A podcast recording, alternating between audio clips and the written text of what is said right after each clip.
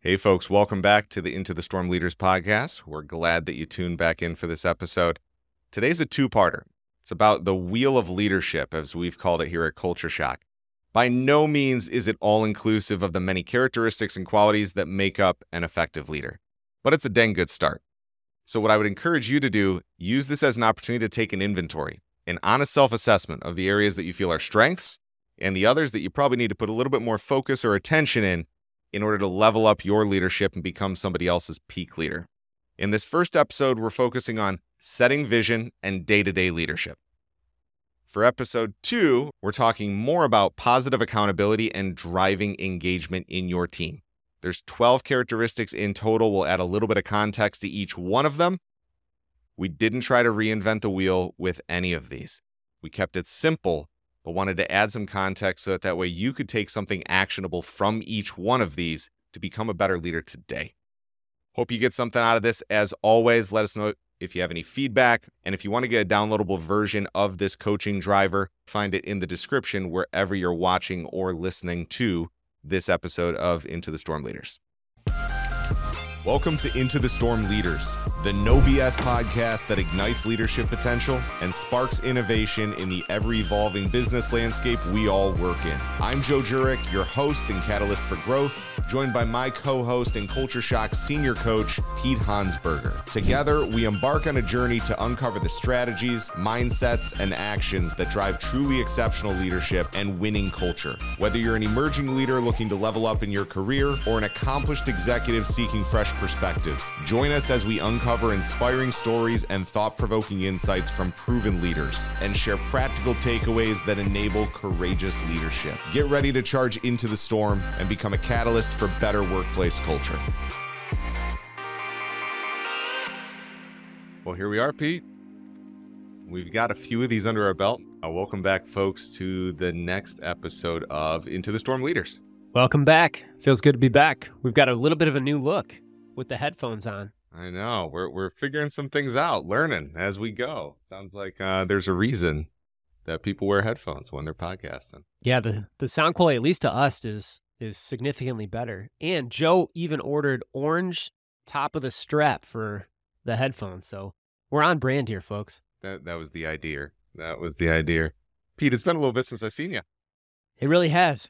Yesterday, first day back in the office, was out of town last week, getting a little bit more cultured, working with a client in Mexico.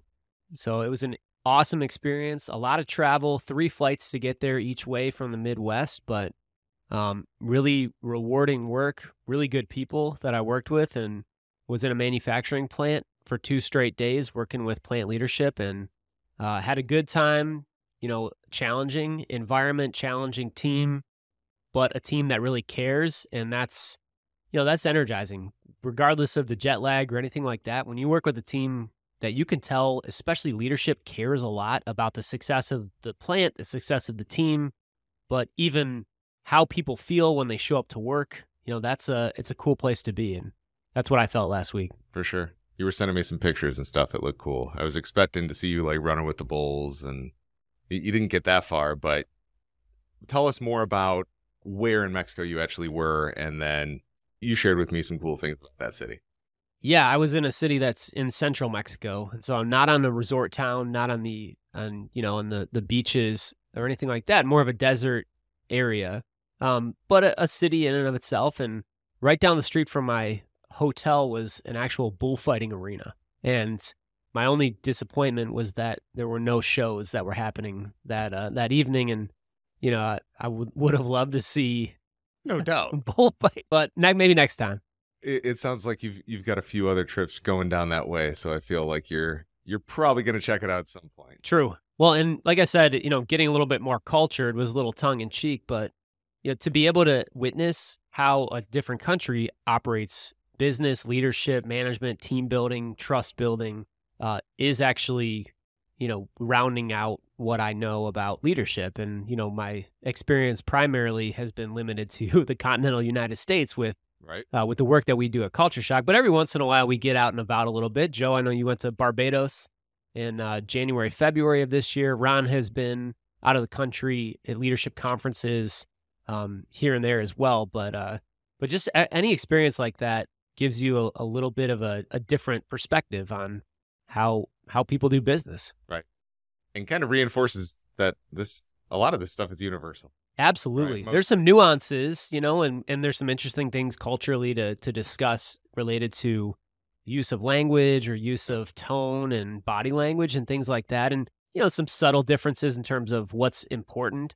But the majority, building trust, communicating effectively, holding people accountable in a positive way, everything we talk about within It's Leadership all applies regardless of where you go. And you experienced that in Barbados too, right? Oh, for sure. For sure. And with that, we had people from all over the U.S. that came in for that conference and from actually Europe and all over the place.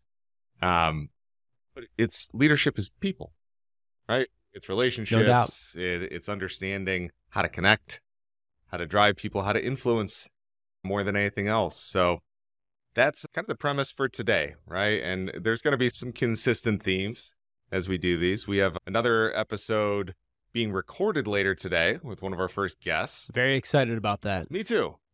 And we have quite a few lined up now over the coming weeks that, we've been in conversations with a lot of our clients, a lot of owners and just successful business leaders. And I'm pumped to get some of them on, but I also enjoy when we get a chance to sit down and kind of talk leadership and talk some things that I think our audience will find value in. So what we were looking at in anticipation of today are just what managers need to be effective, right? Like what training, what skills do first-time managers need? Do accomplished managers need to refresh on?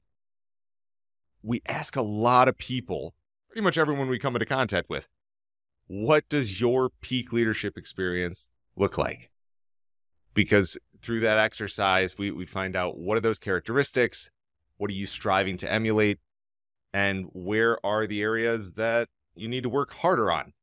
And through asking a lot of folks that, whether they be coaching clients or connectors, friends, just people in the network and those that we're working with all the time, we've been able to take, you were able to take, and you introduced me to this and we're rounding it out when I first started here, but there's this coaching driver called the Wheel of Leadership. Can you talk about that a little bit more? And we'll dig into this a little and talk about the different components that make it up.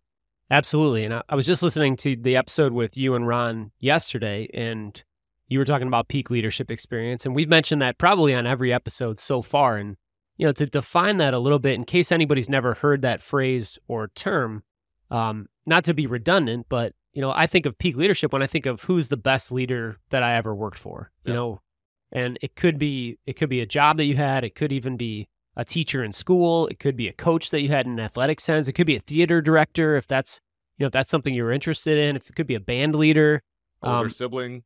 But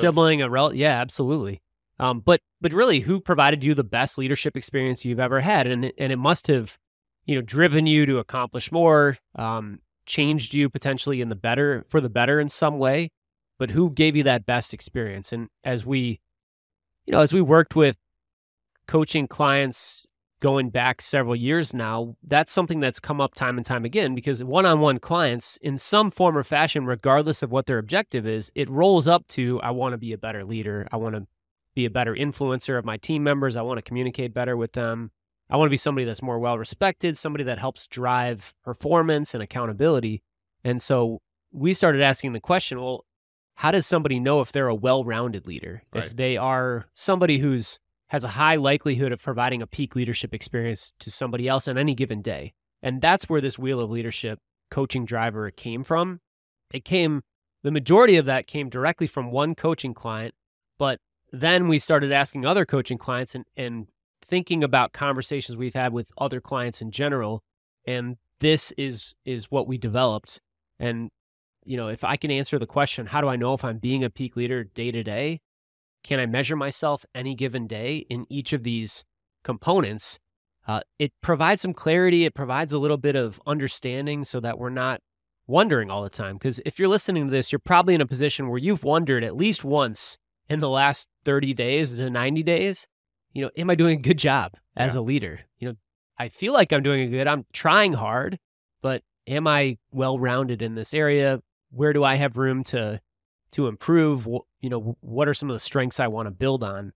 And we talked before we started recording today about there's almost an assumption or a prerequisite to using the Wheel of Leadership, and that is you have to want to be a good leader, and you have to have a little bit of that learner mindset where you're willing to analyze yourself a little bit. And that's what we talk about, vulnerability-based trust and the humility. You have to have some of that humility to say, sure, I might look at this wheel and I might see an area in which I am currently weak, and it might hurt a little bit to hear that.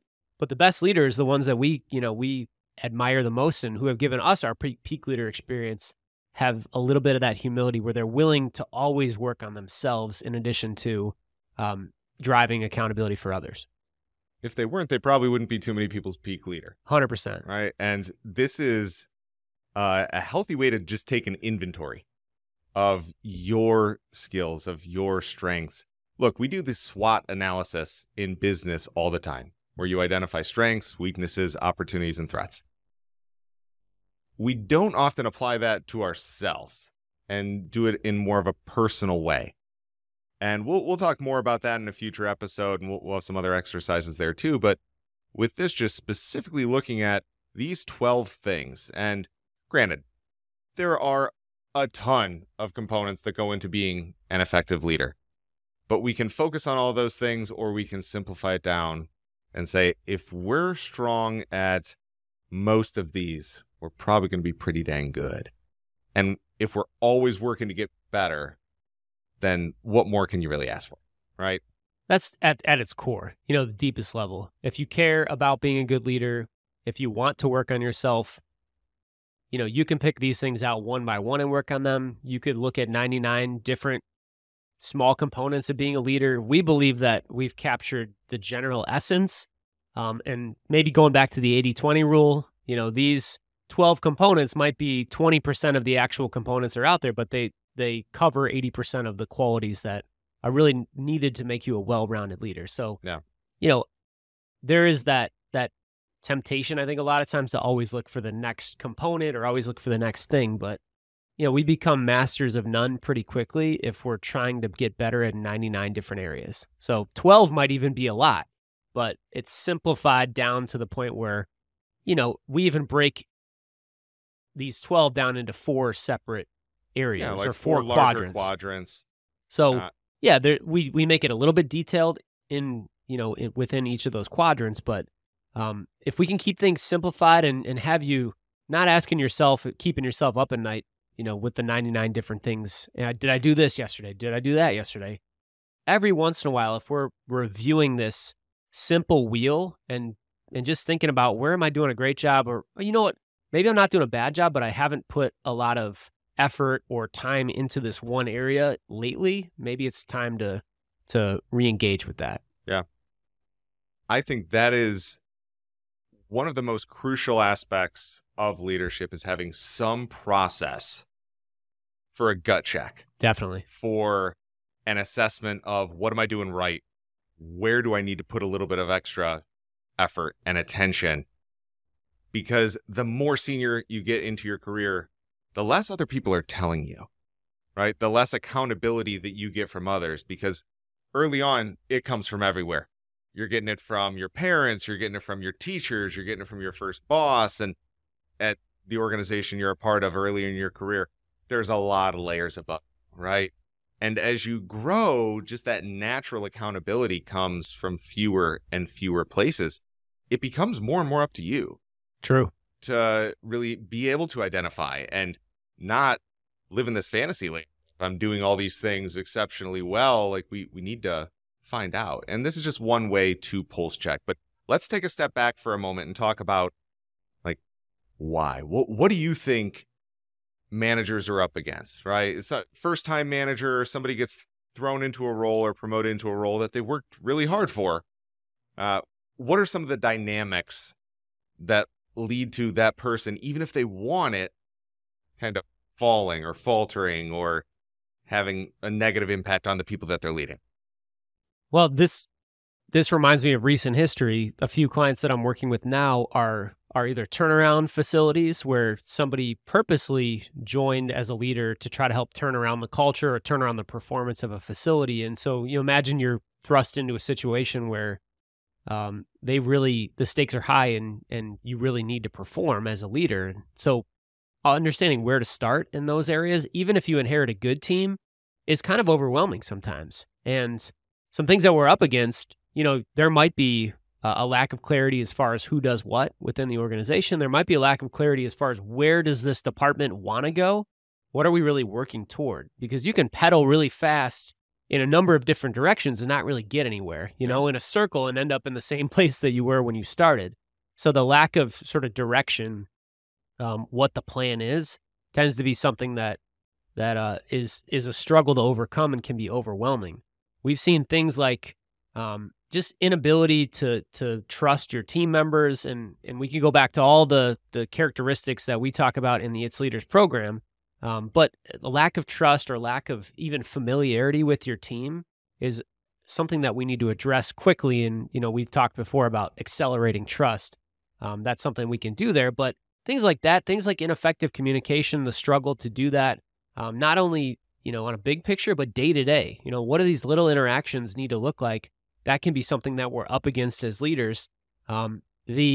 The awkwardness that comes with having difficult conversations, you and Ron covered it quite a bit in the last episode, but that's a real thing. And especially if you're new to a team and you inherit a team or you join a team that has had people work in that team for 10, 20, 30 years, and now you're the new person, I mean, that's a difficult situation to navigate.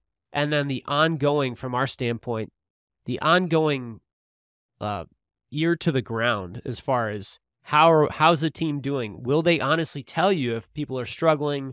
Can you have the awareness, both self-awareness and situational awareness, to know if things are going well, things are not going well, and then work on that? So those are a few things that, in my opinion, you're up against whether you're a brand new leader in a team, whether you've been in a team for a while, whether you're starting a new team.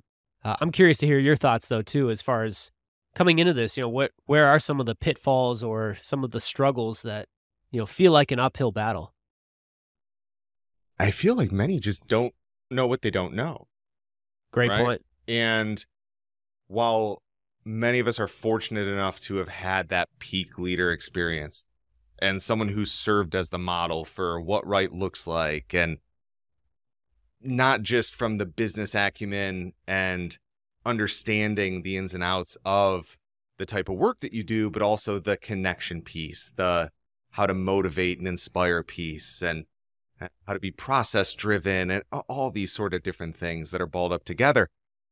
Now, there's something to be said about that. And we often talk about, there's this kind of debate. Do you learn more from your peak leader, or do you learn more from adversity and a tough situation, somebody who you work for and it causes you so much pain, so much angst that you're like, ooh, that's going to stick with me. I'm going to do the exact opposite when I become a manager one day. But when people do become managers, often they're thrown into it without this sort of ramp up where they actually get leadership training, and they're not promoted because they already have all these leadership abilities. A lot of times it's because they've stuck around and they're the most senior person, or they've been a top performer, because not all companies have shifted to this mindset where they have a high performance individual contributor track, right? The only way up is into management. And there's a big difference between managing people and things. Often, folks aren't really cut out for leadership, or it seems that way because they've just not been armed with the right tools and skills. Yeah. Maybe you can manage your own schedule really well, but managing the schedule of 6 other people, that's a whole different ballgame. It gets dicey, right? It does change things quite a bit because the human factor is involved, and what a variable. Right. Every interaction is going to be a little bit different. And the skill set just dramatically shifts from being an individual contributor to being a leader. Well, and that's 90% of our clients, I think, that I work with.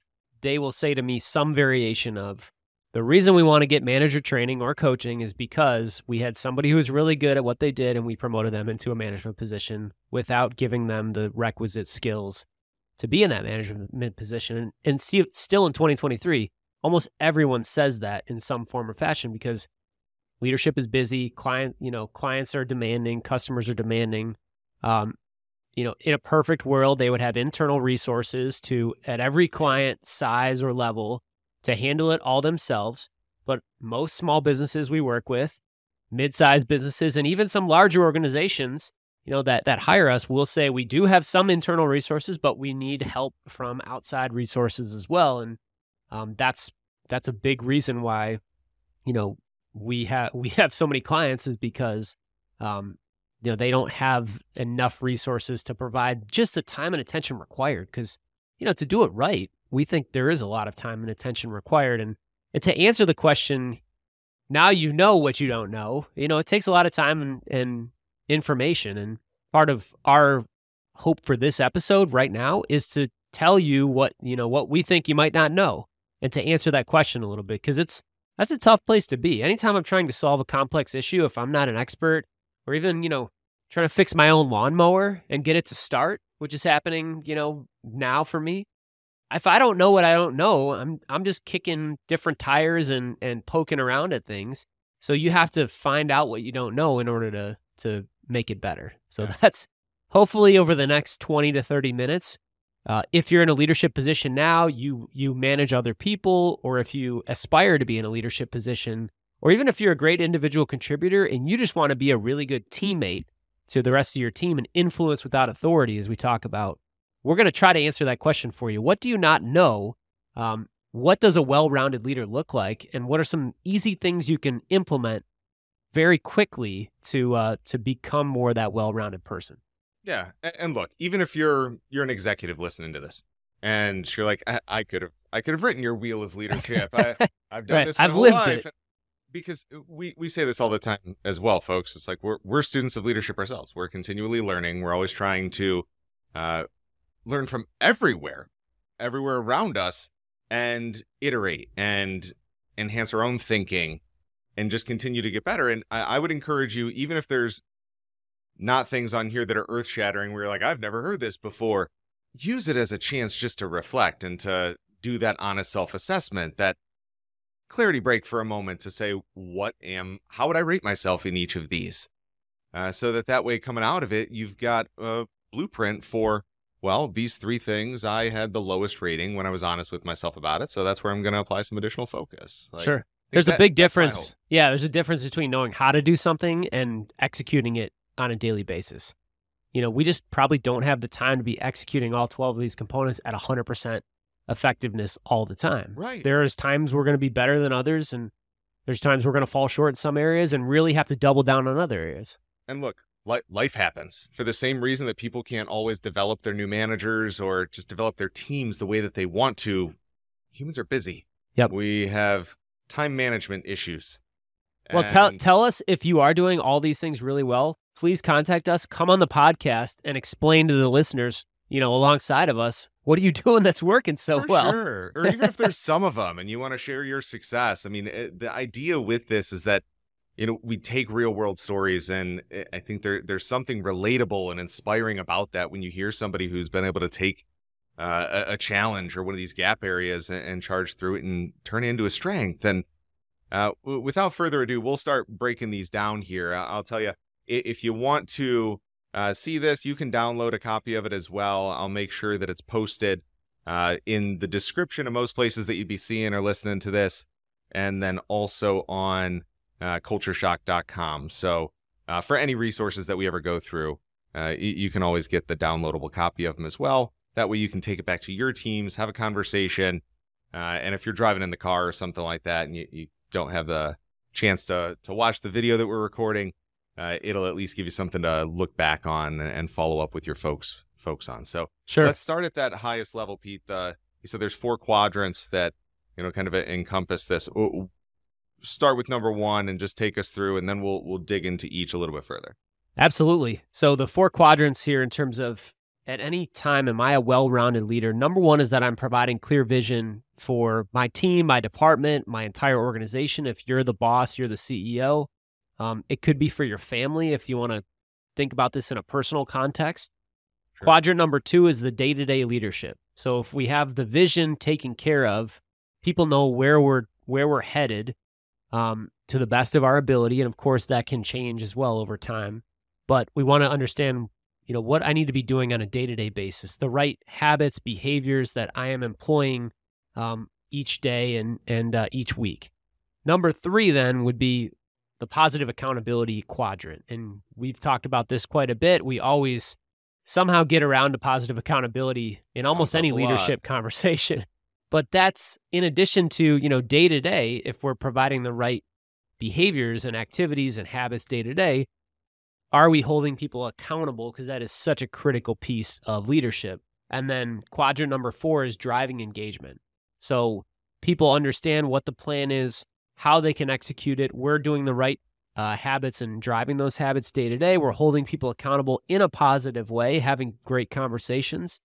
We want to have our ear to the ground, understand what the pulse is of the organization, how the morale is doing, how engaged our team is doing, whether or not they're developing and being empowered on a regular basis. So we want to make sure that, that we are driving engagement of team members. So we can provide clear vision, day-to-day leadership, positive accountability, and drive engagement.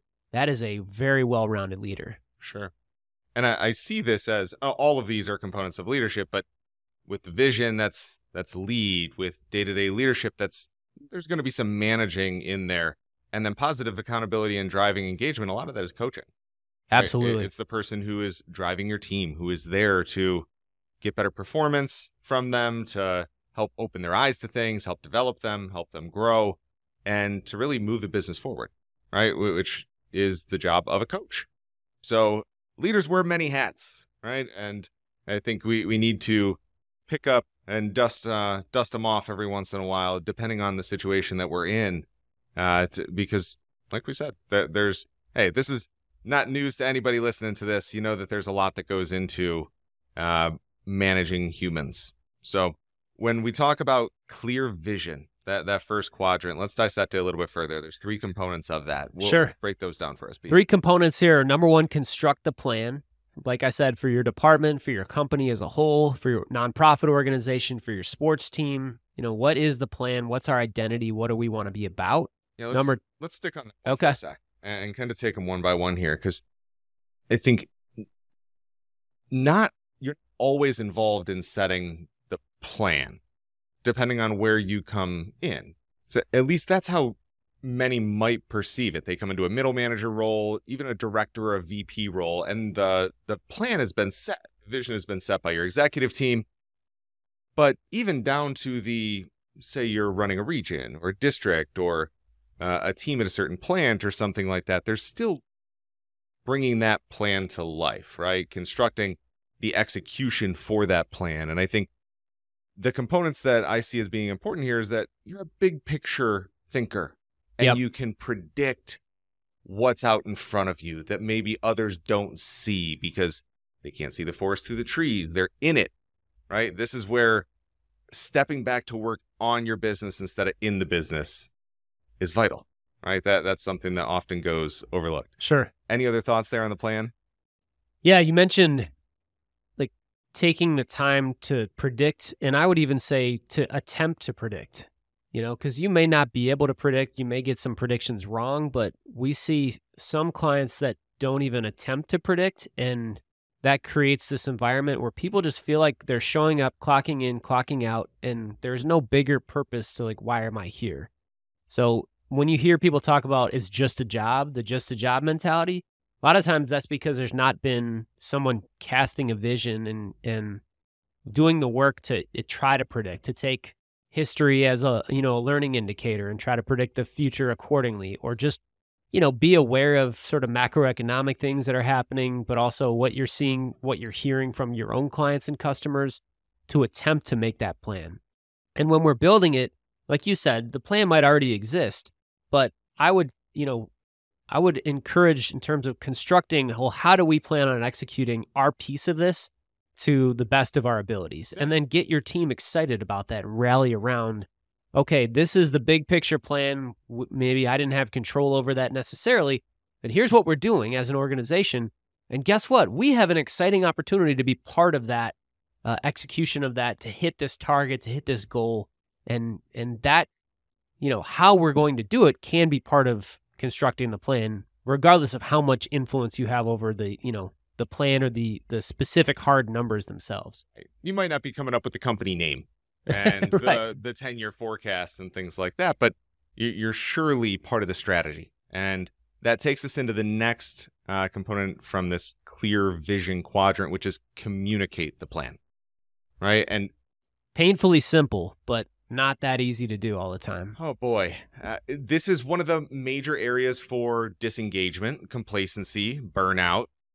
People don't understand their part to play. And it's because while there may be clear vision, while there may be a really good plan in place, it's not filtered down, or it's not cascaded, or it's not put in somebody else's language and in their world. Like, here's how the work you're doing has an impact on the larger plan. That's when we've done culture consultations with organizations and one-on-one interviews with cross-functional groups and things. And it's like every different business unit and function is critical to this machine, but that's often not stated or made to be a big enough deal, right? It's not communicated enough to get everyone rowing together, because they know not only what's in it for them, but what their part to play is. And one thing that I think about too is, you know, don't assume your team knows the plan. We hear that quite a bit. And you mentioned in the those culture consultation interviews we've done, at least one client in the last 2 years that you and I have been involved in, we've heard different goals or different big picture objectives or an understanding that is just completely different between members of different departments. So one department will say, well, I don't remember. I think this is kind of our big picture goal. And someone else will say, no, I'm very sure it's this other thing. Yeah. And so we've heard these mixed messages, which, you know, isn't disastrous in and of itself, but we think that there's opportunity to be, you know, to be more aligned as a team and to be more efficient in pursuing the goals and the plan if everybody knows what they are, and they're shared quite frequently. For sure. Well, it's that when we talk about everyone rowing together, if you've got even one person in the boat rowing in the opposite direction, it's going to slow you down. Yep. And when there's confusion, when a plan is communicated once and not followed up on, it's like we repeat ourselves on the things that matter most. We make time for the things that matter most. When it comes to vision, when it comes to values, like, they can't just be a part of onboarding. Leaders have to, it's got to be their personal mission to keep that stuff alive in the work that you're doing. Because otherwise, they're just words on the wall. They're nice to haves, but they're not a part of the culture, a part of the fabric of the organization, right? So we got to take that part seriously and keeping that alive. And I think from there, it takes us into the third aspect of that clear vision. And this one, I think if we just spent the rest of this pod talking about this, a lot of good would come from it for a lot of people, because it's maybe not seen or perceived by as many people as this fundamental or top 12 leadership ability or skill. But without it, chaos occurs, right? Things start to fall apart, and there's miscommunication and confusion and lack of understanding and conflict that's unnecessary rather than healthy.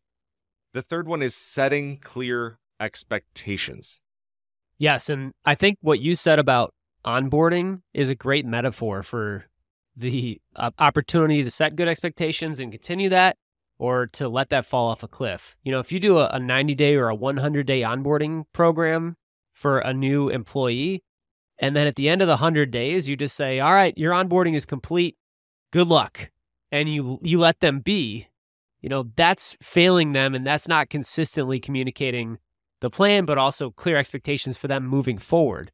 And believe it or not, that happens a lot with, hey, I did my job, I checked the onboarding box. Right. Now it's, you know, sink or swim for them, it's not my problem anymore.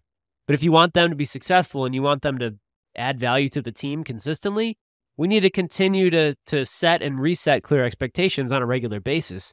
So we recommend sharing the plan and communicating that with your team, and then setting and resetting expectations at least quarterly with everybody and that's involved in executing the plan, which should be everybody in your entire organization. But as far as clear expectations, other things that I think about there are, you know, in specific scenarios that come up time and time again, who does what? Who's expected to take the handoff from somebody to advance the project, you know, to this point, at which point they hand it off to another person? Or if somebody calls the main office line with this question, who's the right person that it should get sort of wired to, that they answer that question? We spent entire half days and even full days with groups just trying to answer that question. You know, who does what? Where does my authority start and stop? What are my expectations in this scenario, this scenario, this scenario? Right. The more we can communicate that, the better. I'm glad you took it there, because when you said even quarterly, I was like, no, every day, every conversation that we have is a chance to set clear expectations. What's often missed or assumed is that when you set those expectations, that they are understood or agreed to. And the secondary piece of this, or piece that really makes it real, is confirming understanding or clarifying understanding. And look, I had a group in our program not too long ago, and we were talking about this in particular, and it's like, how do I do that without sounding like an a-hole? Where I don't want to just be like, hey, you're dumb, repeat what I just said so I know that you're listening. Right. How do you do it in a way that's not demeaning, but that also ensures it's crystal clear on both sides? Because without those expectations, you can't have accountability. You can't fall. It makes everything so much harder. So what we had come up with, and I'm curious if you have anything that you can add on to this too, Peter, another approach, but what we've seen work really effectively is that combo of humility and clarity, where by saying, hey, I don't always communicate these things clearly. Do you mind telling me what you got from that? Yep. It's so simple, but by putting some of the ownership on yourself as a communicator, that other person doesn't feel so, you know, like you're talking down to them. It's just, hey, I want to make sure that we're on the same page, because I'm not always concise and clear when we're going through these things. I could have very well missed something. So help me make sure that I communicated that.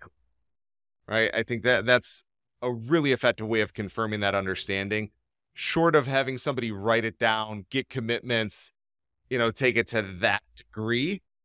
You can naturally ask somebody for that confirmation in every interaction, just to make sure you're on the same page. Right. Right. I love that. That mutual verbal confirmation is what we're looking for. We want to still treat people like professionals and like adults. One other way that I've found success doing that is just trying to restate everyone's individual responsibilities all at one time toward the end of a conversation. Okay, so just to recap this conversation, you're doing this week. Your big objective is this week. You're doing this, and sort of stopping and pausing for a second or two after each, just so that one person, you know, each person can nod their head, or they can, you know, verbally say, yes, got it, good to go. And so if we do that, we spread it out to everybody, and it's not just one person saying, do you understand this? Please repeat it back to me. That tends to go over well too, because you're sort of closing the loop in that way. If you're doing stand-up meetings at the beginning of a week or beginning of a workday, or you're doing any sort of team meetings, and you don't recap action items with clear responsibility and timelines on those, what are you doing? Like that, it's such an that one is not just simple, but an easy step to remember to just clarify at the end of any sort of conversation, right? And that's something that we're hyper-disciplined around because of EOS and the level 10 meeting structure that you know, we operate on, we and some of our team members are implementers for. But just even if you're not an EOS run company, making sure at the end of every meeting that there are clear next steps. Boom. It is such a win, such a way to get stuff done faster with clear expectations. Definitely. And I like too the, you know, we're going to reset expectations for this month. Here's our big objective as a company for this month. And then if you ask somebody to elaborate on it a little bit, that is asking for them to explain it back to you without, you know, demeaning anybody. So, hey, can you, you know, here's the big objective. Can you tell me kind of what this means to you? Or can you elaborate on this for me a little bit? What does that look like? Yeah. Or what's your plan to execute this? You know, to ask that, it then transfers some of the ownership to that person. So now they feel, okay, part of this responsibility is on me to take this clear expectation and show somebody what my plan is to execute it. That's by doing this step and putting that, like having that curiosity-led approach yet again. You'll hear us say that till we're blue in the face. Whether it's a performance review, whether it's the beginning of a project, by asking those questions instead of just saying it. Like I was working with a group a couple weeks ago, and they kept just repeating things in different ways, where if it seemed like somebody was confused, they would change up how they said it and say it 2 or 3 more times, trying to like force the square peg into the round hole, right? Instead of just asking. And so often that's the critical step.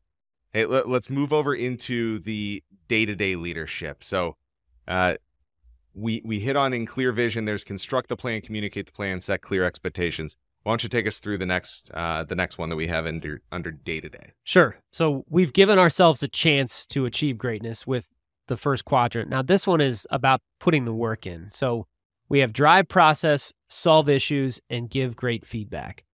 Now, process is a challenge for most organizations, ours included.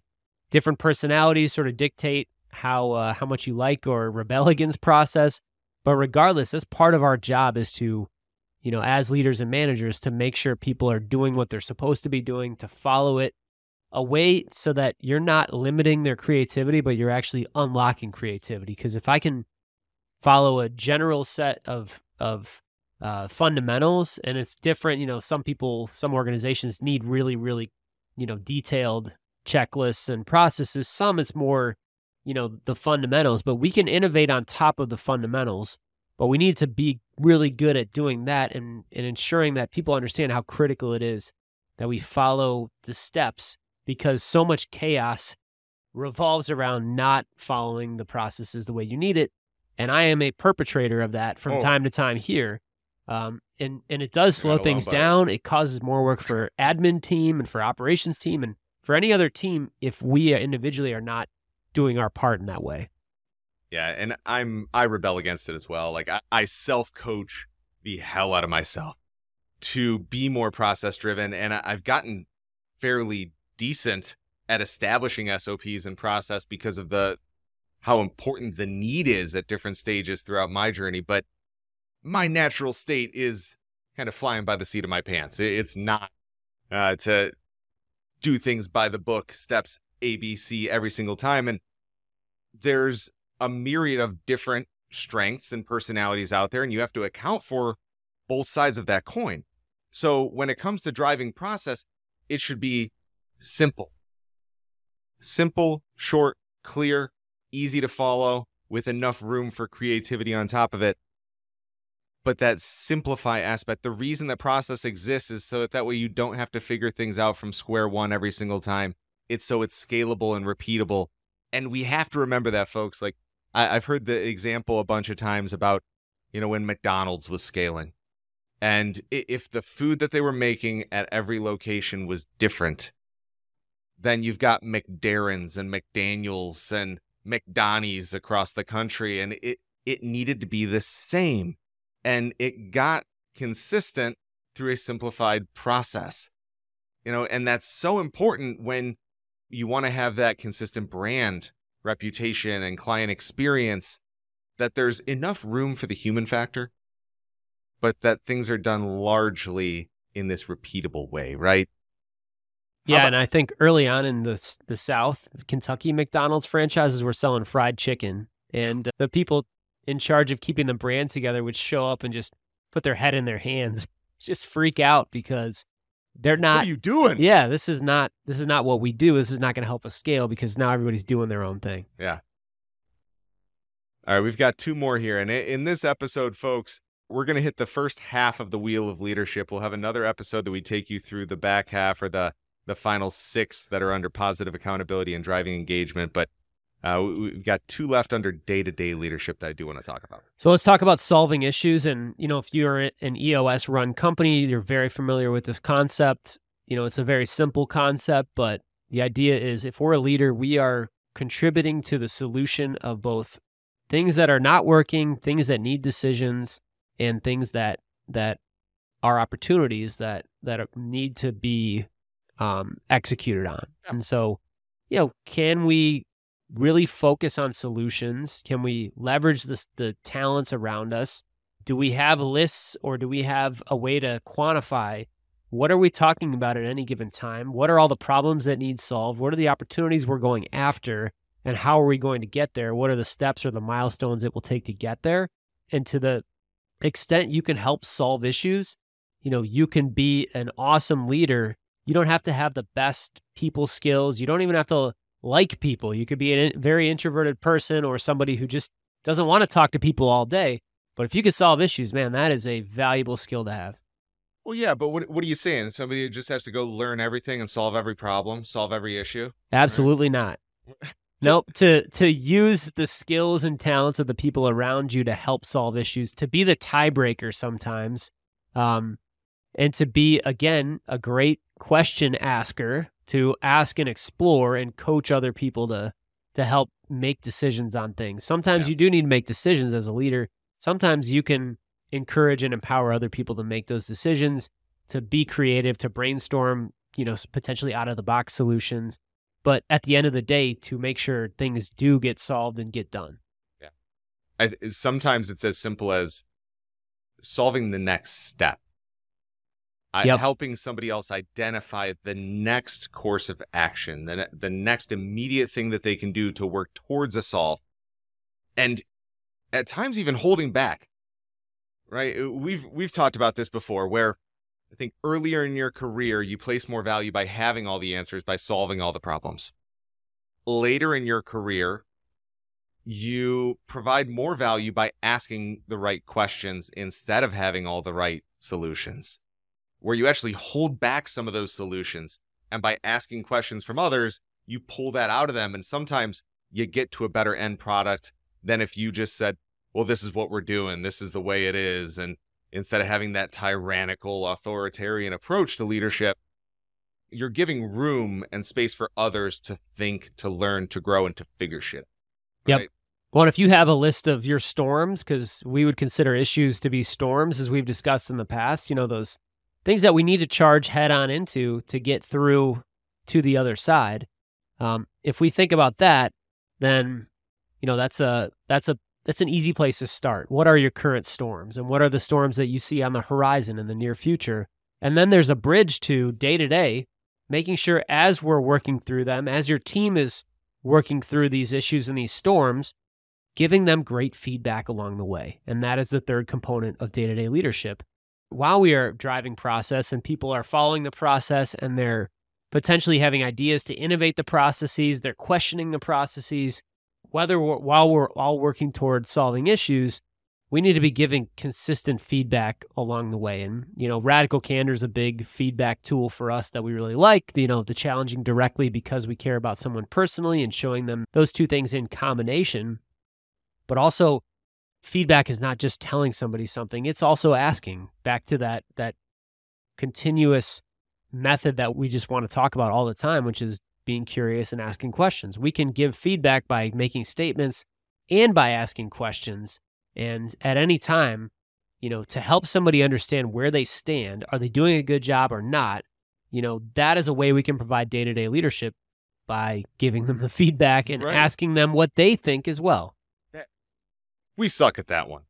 I know I've gotten some horrible feedback, not just about horrible performance, but just it delivered in just horrendous fashion. I've also delivered it in horrendous fashion. The best feedback has three components. It's a connection to the person you're giving it to, belonging, that they feel they're a part of something bigger, and high standards, where you're pushing them to reach higher and not settle with mediocrity. And you can so often do that if you've set the right expectations in the beginning by simply saying, how do you think you're doing here? That almost sounds magical, what you're saying. It almost sounds that would be magical in terms of if you could accomplish those three things. It's been deemed, and people might have heard of this one before, right? It's been deemed magical feedback because there was this study that a lot of major universities, I think Yale and Stanford and a few others, did this study in school systems where they wanted to find the most effective way for delivering feedback. And when I say most effective, I mean the way that would encourage the receiver of that feedback to go back and apply more effort to the work to try to do better. And what they found is when it had those three components, connection, belonging, and high standards. And I believe that it was actually phrased something to the effect of, I'm giving you this feedback because I have high expectations for you and I know you can reach them. Yep. I think that was as simplified down as it got. Sure. I'm giving you this feedback because I have high expectations for you and I know you can reach them. Sure. And making them feel along the way like they do belong there. You know, you're not here by accident. This wasn't a mistake that you were put into my class. You know, if you're a teacher saying that to a student, to be able to imply that and make them feel those three things, that they increase the students that wanted to go back and change their tests, make additions or revisions to their papers, do better the next quarter. It increased that by something like 300%, compared to the control group where, you know, students were just told the usual, no, this is wrong, you need to fix this, without the additional components. And it doesn't cost anything extra, and it doesn't take much more time to achieve those three things. You just have to intentionally do it. And that, you know, we would consider that great or magical feedback. For sure. So we're halfway through it. There's another thing taking shape as we lay these out, folks, because you've heard us now say positive accountability is a thing. And believe me, we're going to open this up in tremendous detail. We feel like it's one of the largest gap areas is having difficult conversations, holding people accountable, giving criticism. New and existing accomplished managers all deal with this. Positive accountability, you can't jump straight to it. You can't just go hold somebody accountable and expect for it to be perceived positively. But some of these different skills that we hit in the first two quadrants here, giving a common goal that people rally around, intentionally building trust, taking ownership, and setting clear expectations with people, getting that confirmed understanding, you're more than halfway there to being able to accomplish a culture of positive accountability or get to a place where it's at least conceivable that it can be a positive thing, a service, a gift to others where it's 360. We'll talk more about that on the next episode when we get into the back half of these. Pete, anything else you wanna leave off with today? Oh, it's been a pleasure. I hope as you're listening to this, you're doing some thinking about specific examples from your own personal life and work life, where you provided a great vision or someone provided a great vision for you, where potentially you or they fell short. And then from a day-to-day standpoint, we can work on any of these immediately. So is there one of these six components that we've talked about so far that you feel is an area to either build on today, tomorrow, and beyond, or to improve if you feel like it's a weakness? And other than that, thanks for sticking around. Stay tuned for part two as we dive into positive accountability and driving engagement. Yes, sir. I was going to add something else there, but that was just such a good way to end it. We'll just leave it at that, folks. We'll talk to you soon. Thanks, guys.